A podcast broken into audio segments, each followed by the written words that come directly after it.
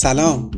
من واسه هستم و همراه آریا میزبان شماییم در قسمت ششم از پادکست هزار افسون فیلیپ کیدیک نویسنده ژانر علمی تخیلی در رمان والیس اینطور میگه که نشانه های امر جاوید امر قدسی در جهان ما ابتدا در میان اونچه بیارزش دونسته میشه پدیدار میشن. در این قسمت ما درباره پدیده زامبی و فیلم زام هاندرت صحبت می‌کنیم و سعی می‌کنیم نشون بدیم که پشت ظاهر نچندان عمیق آثار مرتبط با پدیده زامبی دقدقه های بنیانی وجود دارند و به طور مشخص دقدقه مواجهه با مرگ. این رو هم باید اشاره کنم که چون من و آریا هر دو تحت سرپرستی گربه ها هستیم گاهی در میونه قسمت ها شما صداهایی رو میشنوین که ما نتونستیم در ویرایش فایل ها حذفشون کنیم و این صداها حاصل بازی این همکاران ما هنگام ضبطن و ما باید اینجا به زحمات اونها هم اشاره می‌کردیم. از شما ممنونیم که به ما گوش می‌کنین و خوشحالمون می‌کنین اگر ما رو به دوستانتون معرفی کنین و در صورت تمایل در شبکه های اجتماعی ما نظراتتون رو با همون به اشتراک بذارین. و حالا هزار افسون قسمت ششم مراقبه مرگ.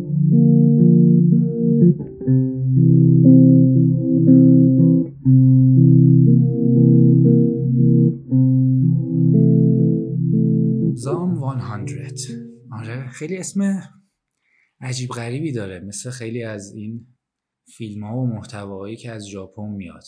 کلا فرهنگ جالب و غریبی دارن. یکم برای ما حداقل غریبه. اصلا یعنی چی این زام 100 اسمش یعنی چی؟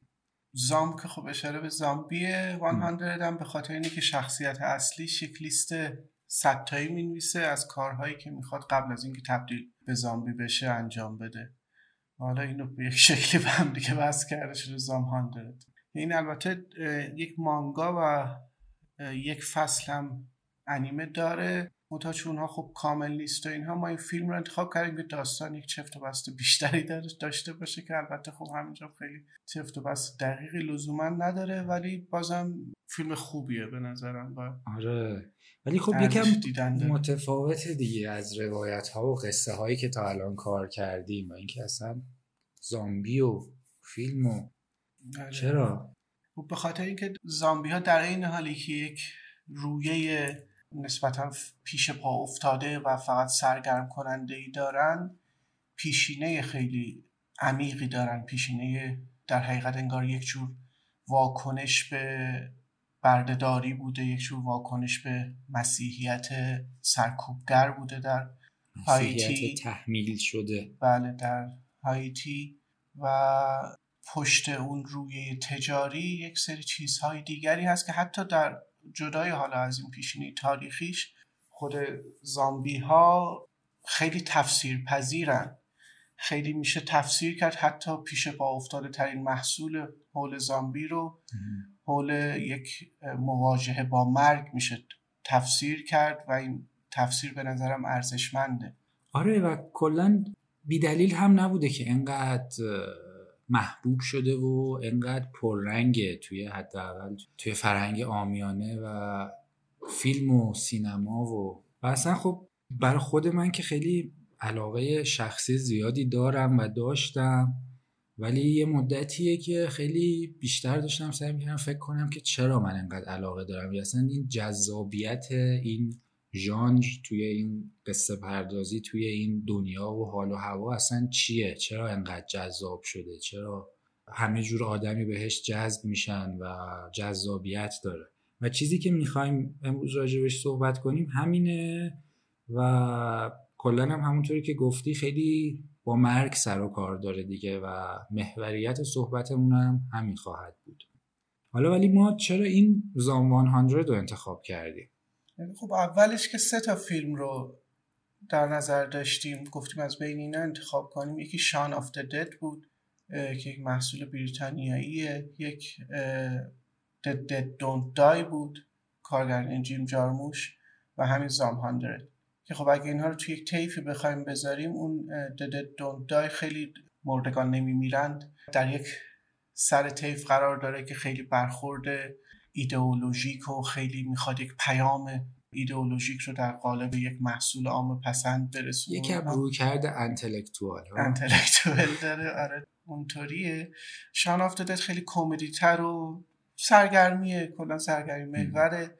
و زام این بین قرار می‌گیره. هم یه سری از علمان های سرگرمی رو داره صرفا و هم یک مقدار لایه های عمیقتری داره که خب اصلا از همون شروعش و حتی از همین نامگذاریش هم مشخصه. اینکه اگر بخوایم کل این فیلم رو ما در یک جمله بخوایم بگیم چه مضمونی داره اینه که زندگی از اون لحظه ای شروع میشه که واقعی بودن پدیده مرگ پذیرفته میشه. در اون لحظه است که یک دفعه انگار روبرو میشی که خب مرگ پس واقعیت داره پس زندگی ارزشمندتر میشه واقعیت و نزدیک بودنش و اینکه چقدر آره. نزدیک کاملا محتمله در هم تنیده است با زندگی مرگ آره حالا برای اینکه این فیلمم راجبش صحبت کنیم یه کتابی هم من این مدت داشتم میخوندم خیلی از حرفایی که حالا قرار امروز بزنیم با ارجاع به این کتابه و خودم برای خودم این تاریخچه زامبی و بحثای تاریخی که داره این درگیریش با بحث بردهداری و چیزهای فرهنگی که وجود داره رو خیلی من توی این کتاب باش آشنا شدم و صحبت شده کتابه هست دارما آفت دد یا دارمای مردگان که به صورت کلی هدفش اینه که می‌خواد با یک سری از ایده های مکتب بودا و بودایی گرایی بیاد این زامبی رو مطالعه کنه و این خانشی که داره می‌خواد از این نظر درک و رابطه ما با مرگ رو بخواد توی این ژانر بهش بپردازه. ولی تعریف دارما رو هم به نظرم باید بگیم. دارما به معنی اون ماهیت ذاتی یک چیزه. دارمای مردگان ماهیت ذاتی مردگان یک مقداری نزدیک به اون آیدیای افلاتون مسل اون چیزی که الگوی اصلیه اون انگار ماهیت اصلیه. این مقداری شبیه به اونه در بودیزم. آره یک همچین چیز فکر کنم خیلی هم لازم نیستش که عمیق بشیم چون من خودم هم خیلی راجع به این مکتب بودا اطلاعات نداشتم. بیشتر چیزهایی که خیلی یک اطلاعات مقدماتی تو این همین کتاب باش آشنا شدم.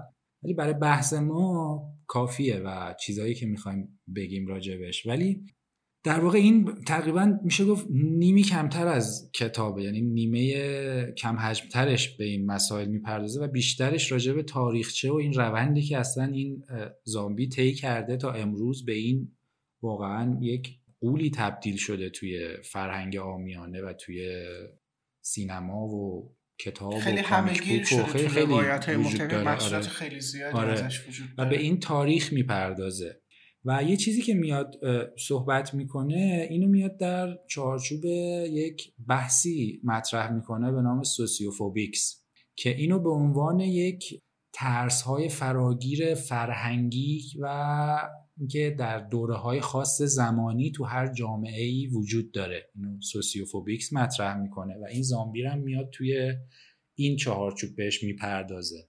و بحثی که داره میگه این ترس ها و وحشت های فرهنگی و مختص به زمان های خاصی که وجود داره ته تهش و جهان شمول ترینش اون ترس و استراب ناشی از مرگه که ما همش باهاش درگیر هستیم.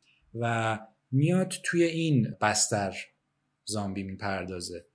و کلا خب خیلی هم روی های زیادی میشه داشت. یه چیزی که توی همین کتاب خیلی مطرح میشه اینه که خب زامبی رو خیلی راحت میشه از طیف های مختلفی بررسی کرد از برداشت های خیلی چپگرایانه بگیر تا طیف راست توی ایدئولوژی و سیاست در نظر بگیر. هر کدوم با دید خودشون. و خیلی هم ما هم نمی‌خوایم وارد اینا بشیم ولی دوست دارم یه اشاره. جنبه ای آره یه اشاره هایی بکنم. مثلا خیلی یک برداشت چپگرایانه ای که وجود داره از زامبی و خیلی راحت هم خودش رو انگار می‌دونی به این توی این قالب قرار می‌گیره راحت. این بحث اقراق آمیز مصرفگراییه.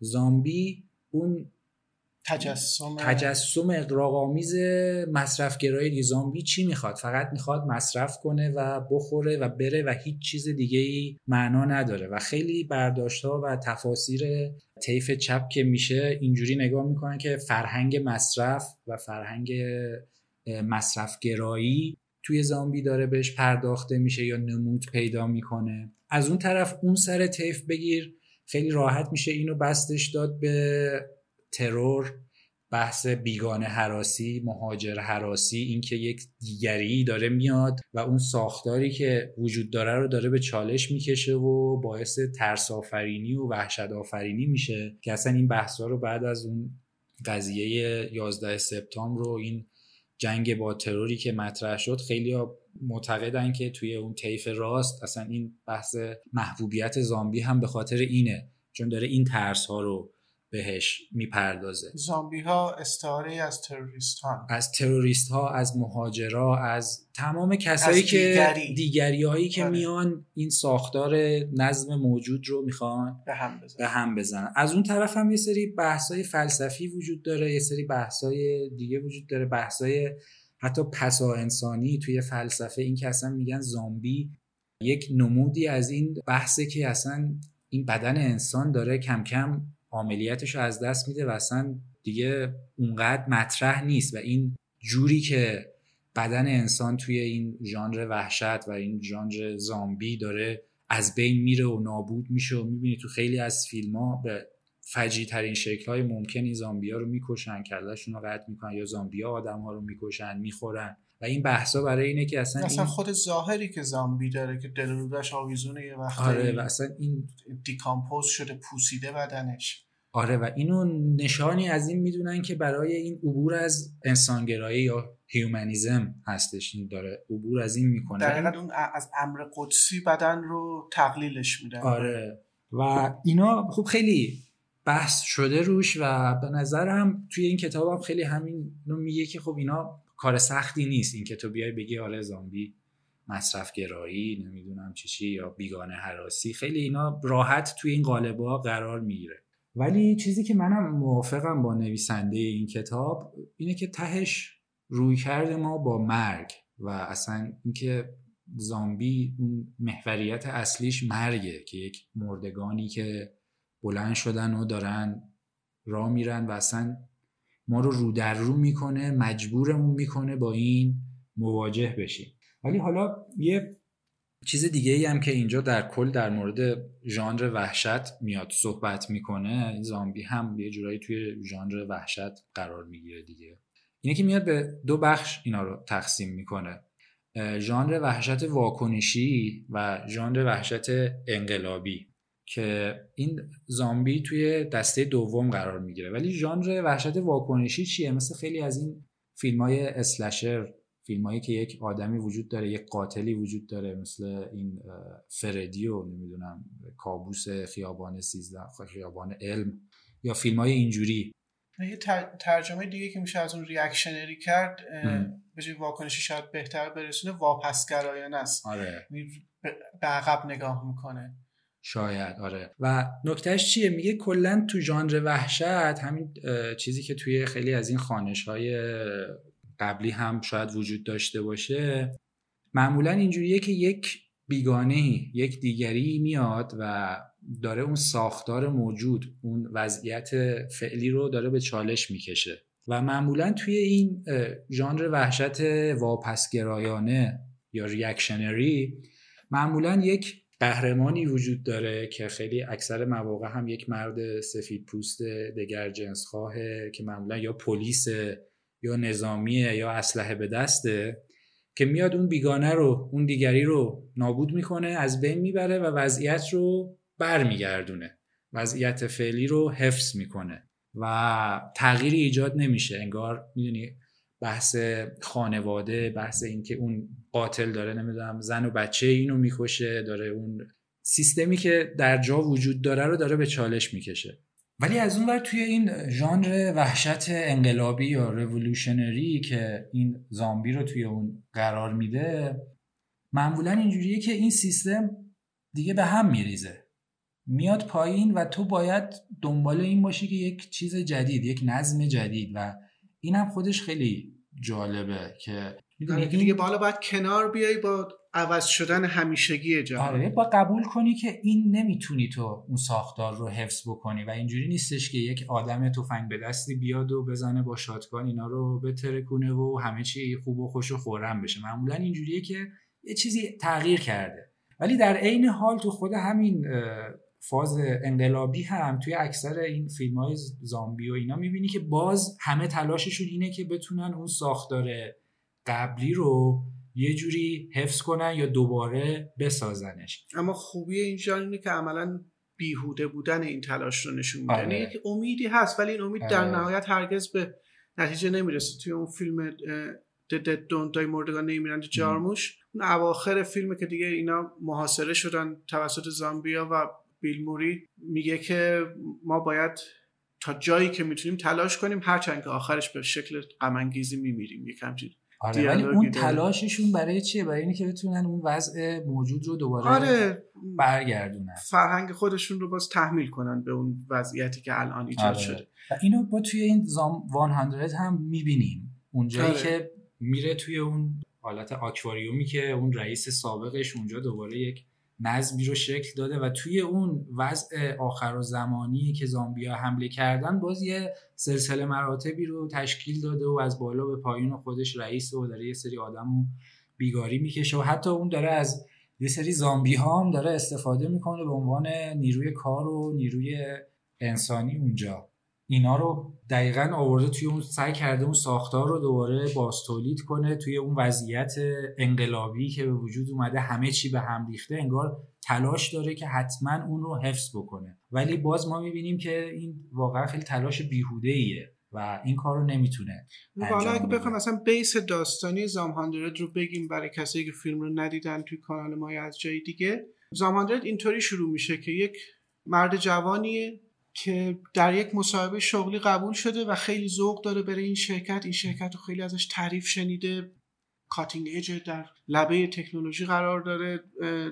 قرار جهان رو متحول کنه جهان رو بهتر کنه دیگه. ولی میره و وارد شرکت میشه و می‌بینه یک محیط شبیه به بردهداریه.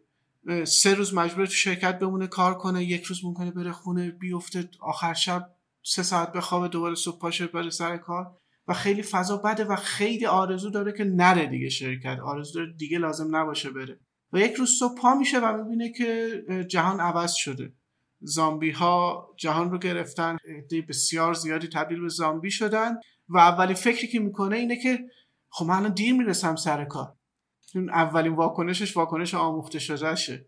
و بعد یه دفعه به خودش میگه ولی ممکنه هم هست لازم نباشه برم سر کار. و خیلی خوشحال میشه ذوق می‌کنه و انگار که بهترین هدیه جهان رو گرفته. و شروع می‌کنه یک لیست درست می‌کنه میگه من کارهایی که دلم می‌خواد قبل از اینکه تبدیل به زامبی بشم انجام بدم. و اگر نتونم این کارا رو بکنم همون بهتر که زامبی بشم. که یک جور عملا اشاره هم هست به اینکه پیش از این عملا زامبی بوده. عملا هیچ کدوم از اون کارها رو که کارهای نسبتا ساده ای هم هستن بعضیاش رفتن به حمام آب گرم چشمه های طبیعی.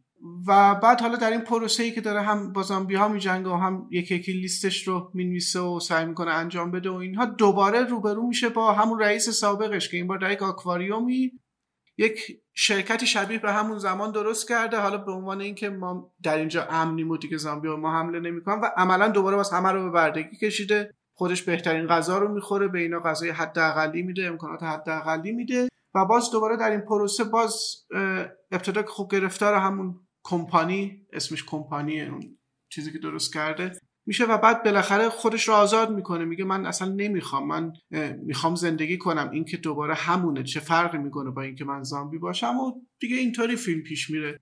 خیلی خط داستانی پیچیده عجیب غریبی نداره ولی بیسش همینه. ولی فکر می‌کنم خوبه که یک سیری از تغییر زامبی ها در طول تاریخ رو بگیم تا برسیم به اینکه این زامبی مدرن در کجا بالاخره یه دفعه پدیدار میشه. ما خب یک چیزهای شبیه به زامبی رو داریم از نظر تاریخی. مثلا در فرهنگ یهودی ما گلم رو داریم که این جادوگران تو سنت یهودی میومدن با سفال یک چیز شبیه به انسانی درست می‌کردن و حالا با یک توماری در دهانش یا دلش قرار می‌دادن یا به شکلهای دیگری این رو انگار انیمیتش می‌کردن کاری می‌کردن که به حرکت بیفته و کارهای اینها رو انجام بده. موارد دیگه هم داریم البته.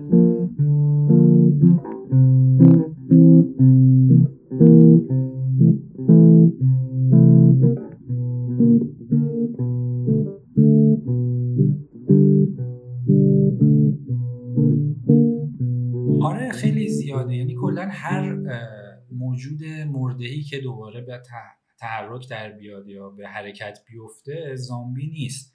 مثلا ما تو داستانهای آمیانه خود ایران هم داریم. این قولهایی که جنازه هایی بودن که از گور برمیخواستن و دوباره جنازه میخوردن یا اصلا کارشون این بوده هدفشون این بوده یا تو فرهنگ های دیگه داریم. مثلا مومیایی های مصری رو داریم یا دراگرهای اسکاندیناوی رو داریم که اونا جسدهایی بودن که با جادو به زندگی برگردونده می شدن تا اهداف مثلا اون جادوگر رو برآورده بکنن. ولی اینا با زامبی یه تفاوت هایی دارن و زامبی ریشش برمیگرده به کشور هایتی و خیلی در هم تنیده است با بردهداری. چون این هایتی خیلی تاریخ جالبی هم داره.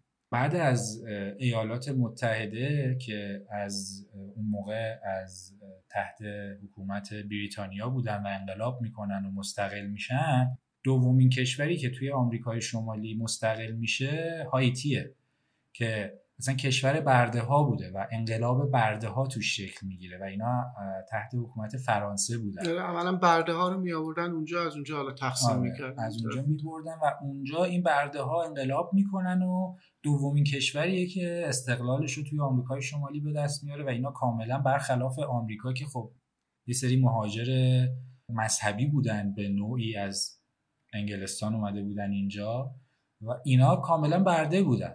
و این درگیری خیلی از اونجا ریشه آره از این بحث بردهداری و خیلی جنبه های مختلفی چون زامبی یک شباهتی با برده داره. یعنی آره. صحبتشون اینه که یک جادوگر مثلا مکتب ودو آره. میاد یک مرده ای رو برمیگردونه و ازش استفاده می‌کنه در جهت اینکه کارهایی رو که این می‌خواد انجام بده عملا یک جور بردهداریه یک آره. مستری وجود داره ارباب وجود داره اصلا همینه یک مرده ای که انگار جسمش رو تسخیر می‌کنن و دیگه خودش اراده اون خداگاهی خودش رو نداره و این توی این کتاب خیلی جالب می‌گفت که اصلا توی اون فرهنگ آفریقایی حالا اینایی هم که اومدن توی هایتی خوب از جاهای مختلف آفریقا اومدن و فرهنگ های خیلی مختلفی بوده که اومده اونجا تلفیق شده و از اون طرف هم اینا رو اومدن یه سری مبلغای کاتولیک چون اینا رو به عنوان بربر و بیتمدن و اینا می‌دیدن اومدن که بهشون لطف کنن که ما شما رو متمدن کنیم اینا رو کاتولیک هم کردن.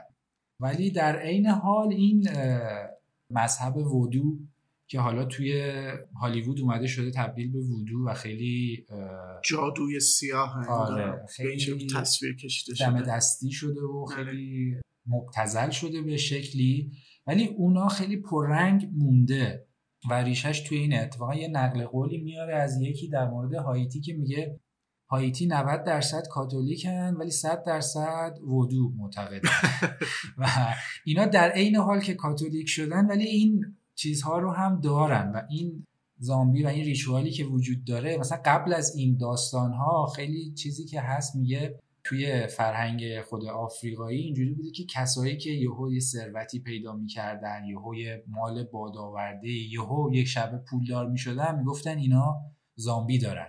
اینا یه سری آدم رو زامبی کردن براشون کار اصلا کنن گزارش های خیلی مدرن مثلا مال همین پنج سال قبل ده سال قبل و مال همین الان حتی وجود داره از اینکه از کیس های زامبیفیکیشن که افرادی میان مراجعه می‌کنن میگن مثلا این عضو خانواده ما زامبی شده. که آره. اکثرا در نهایت با گزارش پزشکی اینطوری که اینا رو مسموم کردن و دارن مثلا در حالت های بودن از این سو استفاده می‌کنن یا هر چیز. ولی به هر حال این خیلی تنیده است با فرهنگ هایتی یه آماری آورده بود می‌گفت سالانه یه چیزی در حدود هزار مورد زامبیفیکیشن آره، وجود داره بله. زامبی شده یا اصلا خیلی ها این کارو می‌کنن مثلا چه می‌دونم یارو از مادر شوهرش خوشش نمیاد میره به یه جادوگری پول میده اینو زامبی کنه یارو از عروسش خوشش نمیاد این واقعا توی فرهنگش بله. هست این کار رو می‌کنن و خیلی هم ترسناکه براشون و چیزی که ترسناکه اون ایده برده شدن دوباره و اینکه اراده خودت رو از در حقیقت پس از آزادی دوباره باز برگردیم این آره. همچین ریشه ای آره. هم داره. آره، و در عین حال می‌دونی چیزی که توی این بحث زامبی اومده نه تنها ترس از برده شدنه بلکه ترس بردهدار از قیام برده ها چون توی هایتی هم این اتفاق افتاده دیگه. اینا قیام کردن و مستقل شدن.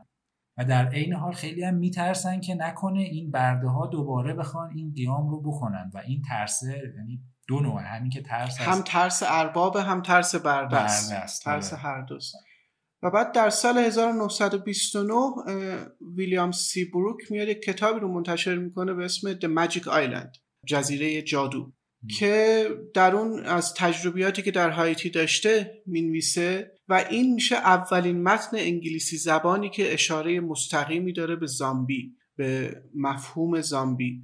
و سه سال بعد 1932 یک فیلمی ساخته میشه توسط ویکتور هالپرین. اگه درست تلفظش کنم به اسم White Zombie زامبی سفید که بر اساس همون کتابه. اما تغییری که ایجاد میشه ناگهان در این معنی چون تا اینجا همیشه زامبی ها یک master دارن یک ارباب دارن یک کسی بالاخره یک دانشمند دیوانه یک جادوگری. آره. یک کسی بالاخره اینها رو ایجاد کرده. در 1968 جورج رومرو فیلم Night of the Living Dead رو میده. شب مردگان زنده. آره. این رو میده که حالا این بعد میشه یک فرانچایزی میشه چندین فیلم هست و ادامه داره و اینها. این نکته خیلی جالب اینه که اصلا تو اون فیلم نه اسم زامبی میاد نه توی عنوانش هست ولی بعدا اینا اینا رو همه رو به عنوان به عنوان یک نقطه نقطه آغاز عطفی آره. ژانر زامبی. که دیگه این هایی که اینجا وجود مردگان متحرکی که اینجا وجود دارن دیگه مستر ندارن. انگار تنها اربابشون اون میلشون به گوشت انسانه به مغزه به نمی‌دونم خوردن بدن آره. انسان و دقیقا به یک نوعی این زامبی که ما امروزه داریم عملا به اون زامبی که توی هایتی بوده متفاوته و اون نیست. آره. چیزهایی که حالا این ویروس هایی که میاد خیلی از فیلم ها و داستان های مختلف دلایل متفاوتی داره. ولی تقریبا میشه گفت هیچ کدومشون اون عملیت یک جادوگری که این کارو کرده باشه یا بخواد به اهداف خودش برسه وجود نداره و این تبدیل شده به یک همهگیری ترسناک که میاد کل اصلا سیستم موجود رو به هم و شده اون می‌دونی ترس اون اربابی که میترسه این برده ها شورش بکنن و انقلاب بکنن و بزنن زیر همه چی و این خیلی پررنگ شده انگار. یا همونطوری که گفتی دقیقا میشه از پرسپکتیو های مختلف نگاه کرد و تحلیل کرد زامبی رو. اینکه خب آره وقتی که زامبی ها اون آخر زمان حمله زامبی ها رخ میده خیلی چیزها تغییر می‌کنه. اون چیزهایی که تا پیش از این مهم نبود مهم میشن. که مهم بودن الان دیگه مهم نیستن. یک چیزی که مثلا ما این زنجیره تامین جهانی رو خیلی فور گرانتد می‌گیریم وجود داره دیگه. خب همیشه مثلا وقتی بریم مغازه حتما محصولات غذایی اینا دیگه وجود ندارن. از اون طرف اون اهمیتی که به مثلا کار منظم 8 ساعت روزانه ساعت های مشخص فلان وجود داشته دیگه الان اهمیتش رو از دست میده. اما در نهایت همه اینها به, این به اون بحث باز مواجهه با مرگ می‌رسه. این آقای کریستوفر مورمن که این کتاب Dharma of the Dead رو نوشته یک مقاله هم داره که من مقاله رو خوندم به اسم Dharma of Living Dead بازم هم دارمای مردگان زنده مثلا. که توی اون میاد از نظریات هایدگر استفاده می‌کنه و نظریات شکلگیری فردیت هایدگر. از دید هایدگر فردیت زمانی شکل می‌گیره و کامل میشه که مرگ باش مواجهه اتفاق میفته مرگ پذیرفته میشه به عنوان یک واقعیت و اونجاست که میشه یک زندگی در حقیقت یک بینگ یک بودگی اصیل اما موقت داشت. تو بپذیری که اون بودن تو موقته قرار نیست دائمی باشه. ولی حالا این چه برخوردی می‌کنه با فرهنگ امروز؟ اینکه در فرهنگ امروز فردیت مجبوره در حین شکل گرفتن با جامعه هم سازگار باشه. چون اگر نتونه با جامعه سازگار باشه ترد میشه و نمی‌تونه اصلا زندگی کنه. و جامعه امروز ما مرگ رو انکار داره می‌کنه به شکلهای مختلف. آره. چون اگر بتونه انکار کنه می‌تونه اون چرخهاش رو همچنان بچرخونه چرخهای سرمایه‌داری به چرخ چرخهای حکومت ها به چرخه.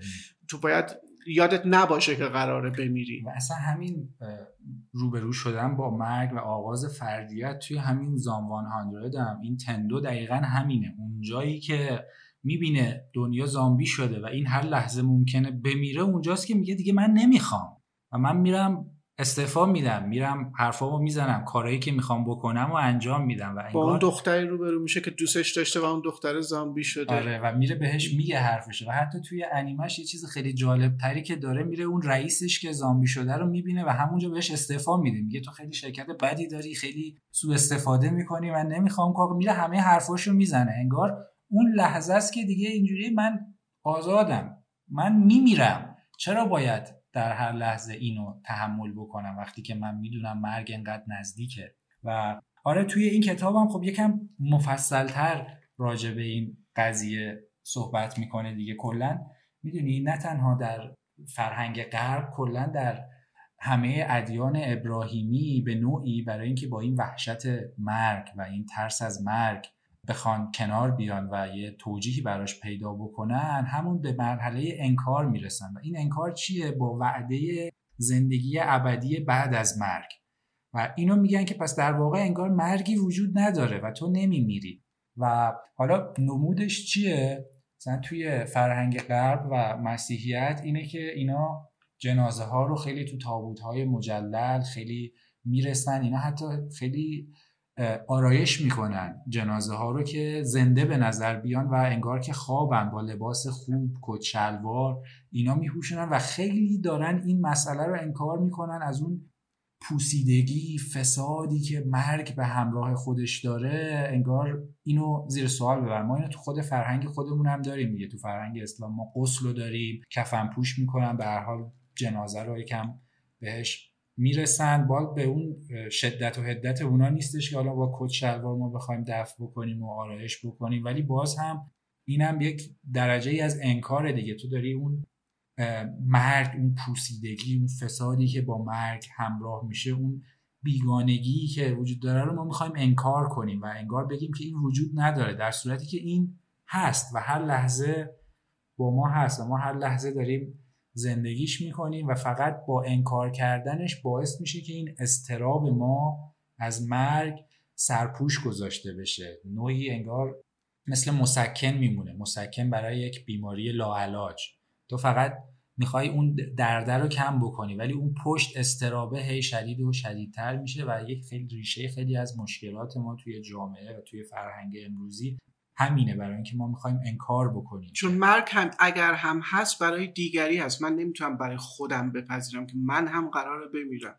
حالا این مورمن یک چیزی که میگه از تقابل مفهوم زامبی با مفاهیمی که در مسیحیت از که بازم میگه در هایتی احتمالا یک همچین چیزهایی در ناخودآگاه جمعی اینا وجود داشته. دو تا چیز داره زامبی که این دوتا مفهوم مرتبط میشه با مسیحیت. یکی resurrection با برگشت به زندگی و یکی اینکه زامبی ها گوشت می‌خورن گوشت انسان می‌خورن. و ما در آره و ما در مسیحیت عشای ربانی که داریم اون communion اون بیسکویتی که به عنوان آره شراب به عنوان خون مسیح اون بیسکویت های اون wafer های در حقیقت communion به عنوان گوشت مسیح داده میشه. و انگار زامبی داره هر دو اینها رو به سخره می‌گیره. میگه اگه من برگردم به جهان اینم جنازه هم آره. من قرار نیست برگردم به جهان به همون شکل سابقم پاشم بخندم. یک حاله نورانی هم دور کلم باشه برم این برابر نه دل و رودم زده بیرون بدنم پوسیده و دارم میام که تو رو گاز بگیرم و بدن تو رو اینطوری بخورم. این بدن خوردن اینه نه اون ویفری که داده میشه یا اون شرابی که داده میشه. انگار یک جور رئالیستی نگاه کردن به اون مفهومی که اون اربابان مسیحی اینها داشتن. هی به اینا میقبولونن که اینه اینه. حالا فعلا شما زندگی کنید همین کار سرنوشتتون رو بپذیرید تا ایشالا بعدا در اون جهان پاداشتون داده بشه دیگه. آره. ولی در عین حال همین فرهنگ مسیحی توی همین کتابم اشاره می‌کنه بهش که خب اینجوری نبوده که کامل انکار باشه. یک سنت هایی بوده که از قبل که اصلا برای کنار اومدن با مرگ و اصلا این حرفش اینجا اینه که توی مکتب بودا این خیلی پررنگتره ولی در این حال توی مسیحیت قرون وسطا همین وجود داشته. و دو تا ایده یا دو تا سنته که بهش اشاره می‌کنه دو تا اصطلاح لاتینه. ممنتو موری. بیاد بیاور که میمیری. مرگت را بیاد بیاور. و آرس موریندی. The Art of Death یعنی هنر مرگ. اینا بوده. برای اینکه با مرگ کنار بیان همیشه توی این مکتب مسیحیت هم حتی بوده که اینا توی قرون وسطا اون دوره‌ای که خیلی تا اون زیاد بوده مرگ و میر زیاد بوده آدما همینجور چپ و راست میمردن. اینا میومدن توی یه سری از متونشون خیلی تصاویر و تصویرسازی های شدیدی از مرگ جسدها بدن آدم های مرده.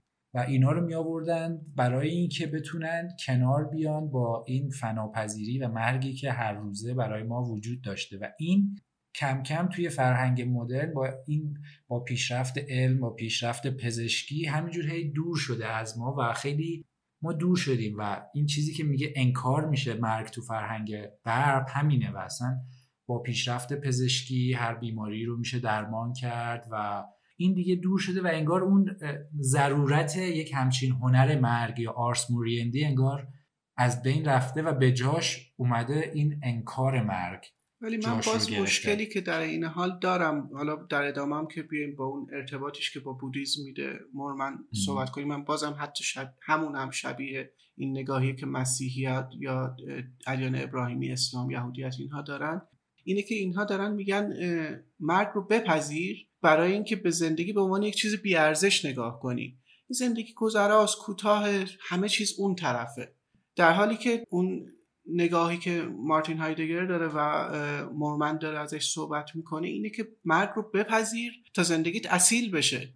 تا حالا بتونی واقعا زندگی کنی. در زمان داره هم همینه. وقتی مرگ رو میپذیره حالا تصمیم می‌گیره لذت ببره تصمیم می‌گیره زندگی آره. کنه. اون خود خود واقعیش باشه. نه اینکه بگه حالا که من مرگ رو پذیرفتم. خب این زندگی دیگه باید سرنوشت رو پذیرفت بگذره. مهم نیست. ریاضت بکشم فلان کنم تا بالاخره برم اون دنیا. اصلا یه سوالی که برسم. همیشه مطرحه حتی برای خود منم مطرح بود. تو همین کتابم مطرح میشه. اینه که چرا این آدمایی که توی این وضعیت آخر و زمانی زامبی قرار می‌گیرن دارن ادامه میدن؟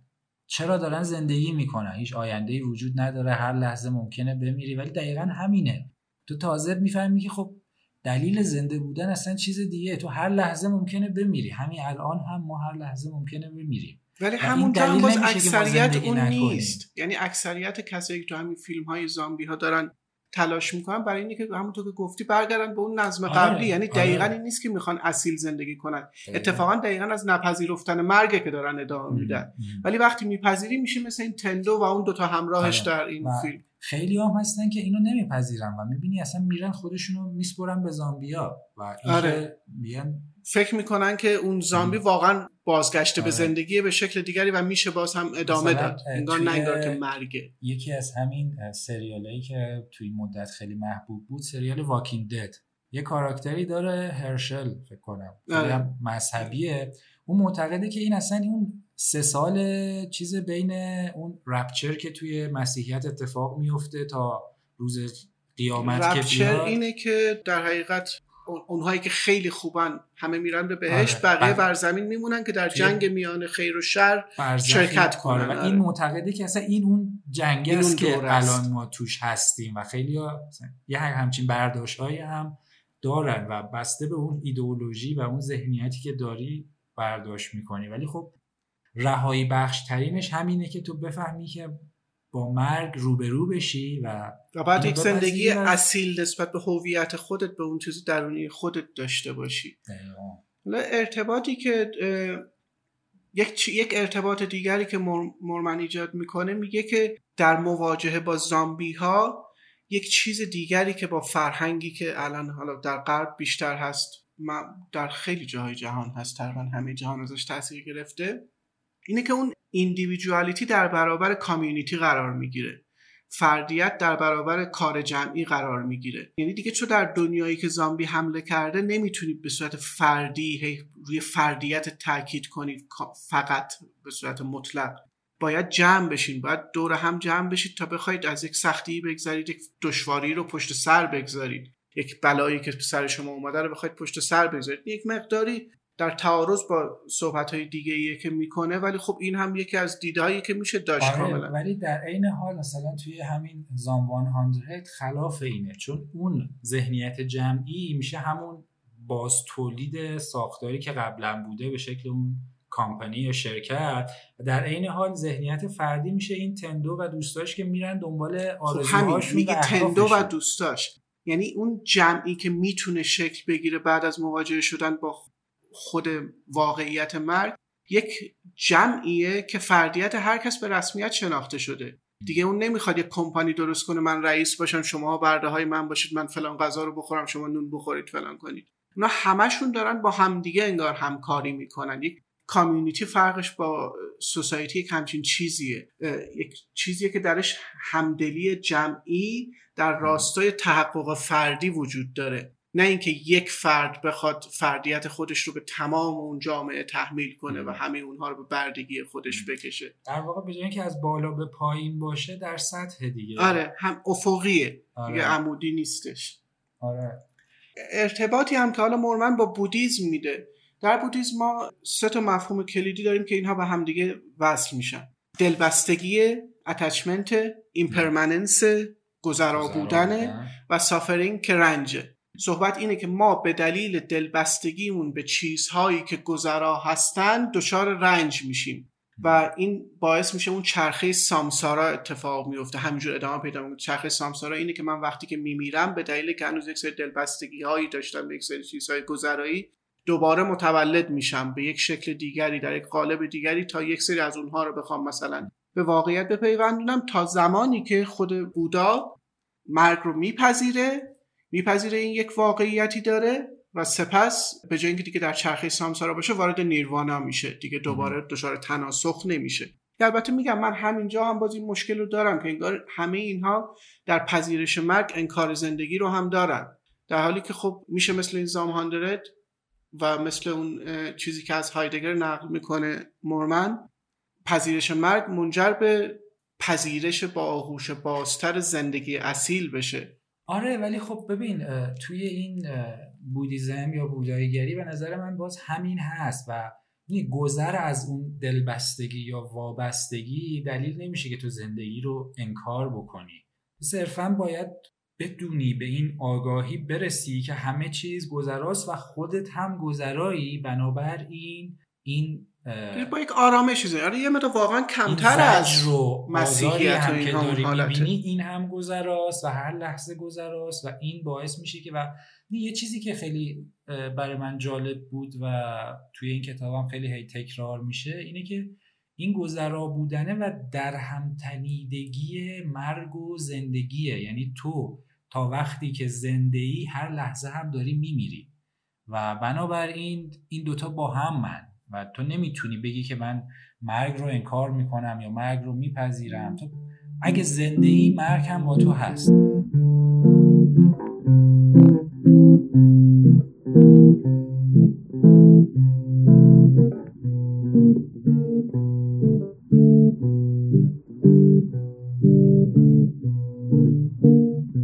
آره یعنی می‌دونی در یک صحبتی که می‌کنه اینه که بودا تا پیش از اینکه خب مواجه بشه با پیری و مرگ خب یک شاهزاده بوده و در ناز و نعمت و خوشحالی و اصلا نمی‌دونسته بیماری وجود داره. خیلی هدونیست بوده لذتگرا بوده داشته لذت میبرده. بعد از اینکه با مرگ روبرو میشه میره وارد یک دوره ای میشه که به شدت به خودش ریاضت میده. و بعد میره این هم جواب نیست. و بعد میاد در یک حالت بینابینی یک حالت متعادلی در جریان زندگی قرار گرفتن. اما خب بودیزم خیلی ego و فردیت رو می‌خواد که چیز کنه. نه اتفاقا ببین چیزی که توی این کتاب خیلی بهش می‌پردازه اینه که مثلا تفاوتی که بودیزم با هندویزم داره اینه که اصلا اون self خود و فردیت رو زیر سوال می‌بره. برای اینکه میگه ببین همه چیز گذراست پس من نمی‌تونم بگم که یک منیتی وجود داره که ثابته. هم همینه. و از اون هم می‌خواد بگه هر لحظه این داره عوض میشه پس هر لحظه من دارم عوض میشم و هر لحظه همه چی داره عوض میشه. آره ولی این در نهایت می‌دونی حالت حدیش نهاییش به همین باز دوباره انکار فردیت می‌رسه. یعنی اینکه حالا میگن تعریف ego رو یک چیز دیگری تعریف می‌کنن اون خود والا و اینها. ولی باز هم در نهایت در عمل به صورت practical به انکار فرد چیزی که ما تجربه می‌کنیم آره متفاوته. ولی انگار در اون ذاتش چیزی که داره میگه اینه که ما هر لحظه داریم هزاران مرگ کوچیک رو تجربه می‌کنیم. چون همین الان من با یک لحظه قبل متفاوتم. اون لحظه قبل من مرده آره خب همینه که اون بودیزم اصلی این بودیزم نیست که ما داریم انجام میدیم حالا ما هم که خیلی از بوداییگری آره. ماست. نمی‌دونم آره. بحث اینم نیستش که حالا بگیم اینا دارن درست میگن یا راست میگن. ما بحث آره که بتونیم به یک آره دیدگاه های مختلف و سلیقه شخصی آره. ما داره مثلا سلیقه شخصی من واقعا همینه که زندگی پذیرفته بشه در نتیجه مواجهه با مرگ. و می‌دونی مهمترین چیزی که توی این بحث و این ارجاعاتی که به این بودایی گری و اینا داره. برای من همین بحث اینه که این انکاری که ما داریم می‌کنیم مثلا همین ژانر وحشت و زامبی یه دلیلی که خیلی اینو پست می‌دونن و خیلی خیلی منتقده اصلا چیز نمی‌کنن و اینو یا خیلی احساساتی و دم دستی می‌دونن یا خیلی به شکل افراطی این اصلا پورنوگرافیک می‌دونن. چون میگن تو بدن دیگه بدن داره متلاشی میشه خونه دل و روده است. این خیلی پورنوگرافیکه ولی در عین حال یک یک بخشی از ماست که این داره همش انکار میشه. این خون این فساد این این این پوسیدگی که با مرگ به وجود میاد این با ما هست و, در جای ما باید با این از این انکاری که جامعه داره به ما تحمیل می‌کنه انکار مرگ باید بگذریم. و این آره. زامبی یک فرصت اینطوری رو برای ما آره، فراهم می‌کنه. ببینیم که بابا این مثلا همین یه سوالی که پیش میاد توی این زام 100 این میره به اون دختری که ازش خوشش میاد ابراز عشق می‌کنه. میگه من از تو خوشم میاد. ولی آیا این همون آدمه یا این این زامبیه یا این همونه یا چیه؟ مثلا در همون ابراز عشق این انکار مرگ همچنان وجود داره. یعنی باز انگار یک گوشه زنش نمی‌تونه بپذیره که این مرده این الان زامبیه. باز میاد خطاب به اون چیز آره ولی بیشتر سمبولیکه و به خاطر خودشه برای اینکه این کار رو می‌خواد بکنه. ولی حالا به غیر از اون یک پیام دیگه هم داره. اینه که بابا اینم باز همونه. این این مرگه با ما هست. این جنازه ای که اینجوری داره خون میاد ازش و داره متلاشی میشه ما این و نمی‌تونیم این رو انکار بکنیم. و در این حال من خیلی خوبه که داره به اون میگه. چون اینم همونه. با اینکه مرده ولی انگار همونه و جزی از اون وجودیه که بوده و انگار داشته انکار می‌شده ولی با این زامبی شدنش رها شده خودش صحبت می‌کنه. آره یعنی لزوما خطا یکی از این تمرینایی که میگه این مدیتیشن هایی که این بودایی ها انجام میدن با مرگ اینه که میشینن کنار یک جسدی که داره کم کم فاسد میشه و چندین روز در کنار اون مراقبه می‌کنن. و این فساد رو میپذیرن و همش بخشی از این مراقبه هاشون اینه که هی تاکید می‌کنن که این جسدی که اینجا داره اینجوری میشه منم و من هم اینم. یعنی فرقی با هم نداریم. این جسده با من متفاوتی نداره. من هم دارم فاسد میشم. یک روزی به این وضع میفتم و این جسده هم باز منم که الان زنده هم دارم نفس می‌کشم. و یک چیزی که تهش میاد میگه از این دیدن فیلم زامبی و یا در ارتباط بودن با این ما می‌تونیم بگیریم همینه که ما بفهمیم که بابا این جسدها این مرده ها خیلی فاصله زیادی ما نداریم با اینها یعنی بدن ما قطعا تحت این تحول قرار می‌گیره بالاخره. آره، و هر چقدر هم بخوایم انکارش بکنیم این ناگزیره و نمی‌تونیم ازش فرار کنیم. یعنی به حال همونطور که اولش هم گفتیم درسته که در نگاه اول ژانر زامبی یک ژانر پیش پا افتاده سرگرمی صرف دیده میشه فقط حالا من بترسم یا سرگرم بشم یا هرچی ولی وقتی که یک مقدار از اون لایه رویش بریم عقبتر می‌تونیم خیلی چیز جالبی رو پیدا کنیم. اصلا حالا مواجه با مرگ هیچی. اینکه مثلا توی اون چیز توی اون فیلم مردگان نمیمیرند جارموش این زامبیا هر کدوم یک کلمه ای رو هی دارن برای خودشون تکرار می‌کنن که اون چیزی که بیشتر تو زندگیشون براشون جالب بوده. مثلا چی؟ فری کیبل تلویزیون کابلی مجانی مثلا. قهوه اسنیکر کفش نمی‌دونم فلان. candy شکلات Bluetooth مثلا داره راه میره میگه Wi-Fi Wi-Fi Xanax، Ambien، داروهای روانپزشکی چیزهایی که به خاطر اون اضطراب وحشتناکی که جامعه امروزی ما داره ما نیاز داریم برای اینکه خودمون رو آروم کنیم. و کل consciousness این آدم وقتی که زنده بوده پیش از اینکه زامبی بشه حول Ambien و نمی‌دونم اینها میچرخیده. یا Siri این دستیار صوتی اپل مثلا. و خیلی جالبه که از این نگاه ها هم بهش نگاه کرد و به نظرم میشه هر کدوم از این آثاری که به نظر روایت های پیش پا افتادن روایت تجاری هستن هم میشه وقتی که دقیق شد دید خب به یک دلیلی اینها جذابن. اون آره. چیزی که جذابه هر چقدر به ظاهر مبتزل زرد یک دلیلی داره که جذابه. و همین توی این بحث زامبی و فیلم های زامبی برای من تهش به همین رهاییه و اون امکان زندگی اصیلی که وجود داره. می‌دونی؟ با اینکه همه شرایط سخته خیلی داره بد میگذره. من چند وقت پیش نشستم این فیلم 28 روز بعد رو دیدم مال 2012 اونم یه همچین حال یک ویروسی از یک آزمایشگاهی میاد. اونجا ویروس ریجه ویروس عصبانیت ویروس پرخاش خشونت همه عصبانی میشن و خیلی همون میجوان. زامبی حالا نمیگه.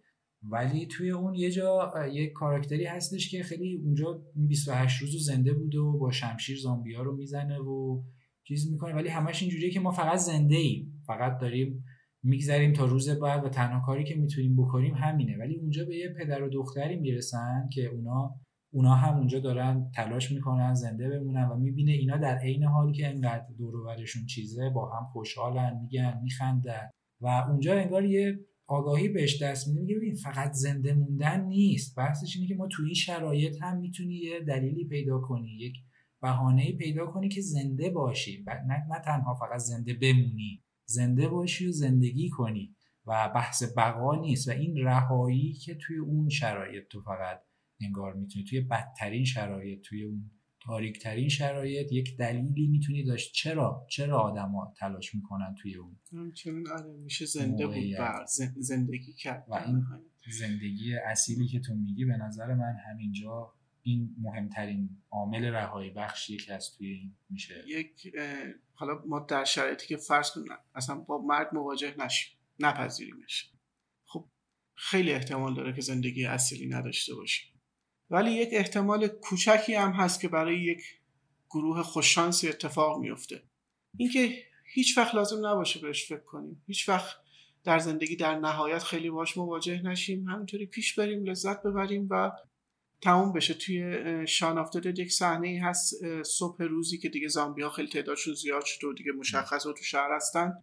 این طبق معمول هر صبحش هم حالت خوابالود پا میشه و میره تا سوپرمارکت نزدیک خونش. یه سری چیزهایی بخره و تمام اطرافش زامبی هن. ولی خوابالود و اصلا حواسش نیست نگاه نمی‌کنه. میره شیرشو برمیداره و فلان برمیداره و یه سلام علیکم می‌کنه. اصلا بر نمیگرده نگاه کنه که اون صاحب مغازه آره. تبدیل به زامبی شده. یک پولی هم می‌ذاره روی کانتر و برمیگرده به خونه و تو این فاصله هم هیچ آسیبی بهش زده نمیشه. یعنی انگار اون قفلته میگن آدمی که خیلی مسته اگر تصادف کنه احتمال اینکه آسیب ببینه خیلی کمه. اگه یک ماشینی بهش بزنه یا اگه از یک جای بلندی بیفته یک لختی داره. گاهی هم ممکنه که بدون مواجهه با مرگ یک تجربه آره، آره. کسی هم نمی‌تونه به که واقعا اون تجربه کمتر خوبه یا بده یا هر چی. توی همین کتاب یه جایی که داره همین راجع به این فلسفه های مختلف که روی کردشون با مرگ صحبت می‌کنه یه مثال بامزه میاره از غزالی فیلسوف مسلمون که میگه که آره حالا من منبع اصلیشو نخوندم ولی این چیزی که به انگلیسی آورده رو الان دارم اینجا از حافظه ترجمه می‌کنم. جوریه که میگه آره یک نفر ممکنه که بهترین ناز و نعمت رو داشته باشه و هیچ چیزی کم و کس نداشته باشه ولی همش در وحشت این باشه که یکی بیاد با چوب بزنه تو سرش رو بمیره و نمی‌تونه از هیچ کدوم از اون ناز و نعمت لذت ببره. ولی در این حال یکی دیگه باشه که چه اون ناز و نعمت هم نداشته باشه ولی نگران مرگش هم نیست و اون خیلی لذت می‌بره. واقعا نمیشه گفت نمیشه به صورت پایه‌ای و بنیانی خیلی ارزش گذاری کرد که کدوم شکل زندگی لزوما بهتره با ورکس هر چیزی که بالاخره در نهایت آره. کار می‌کنه برای هر نفری Mm-hmm.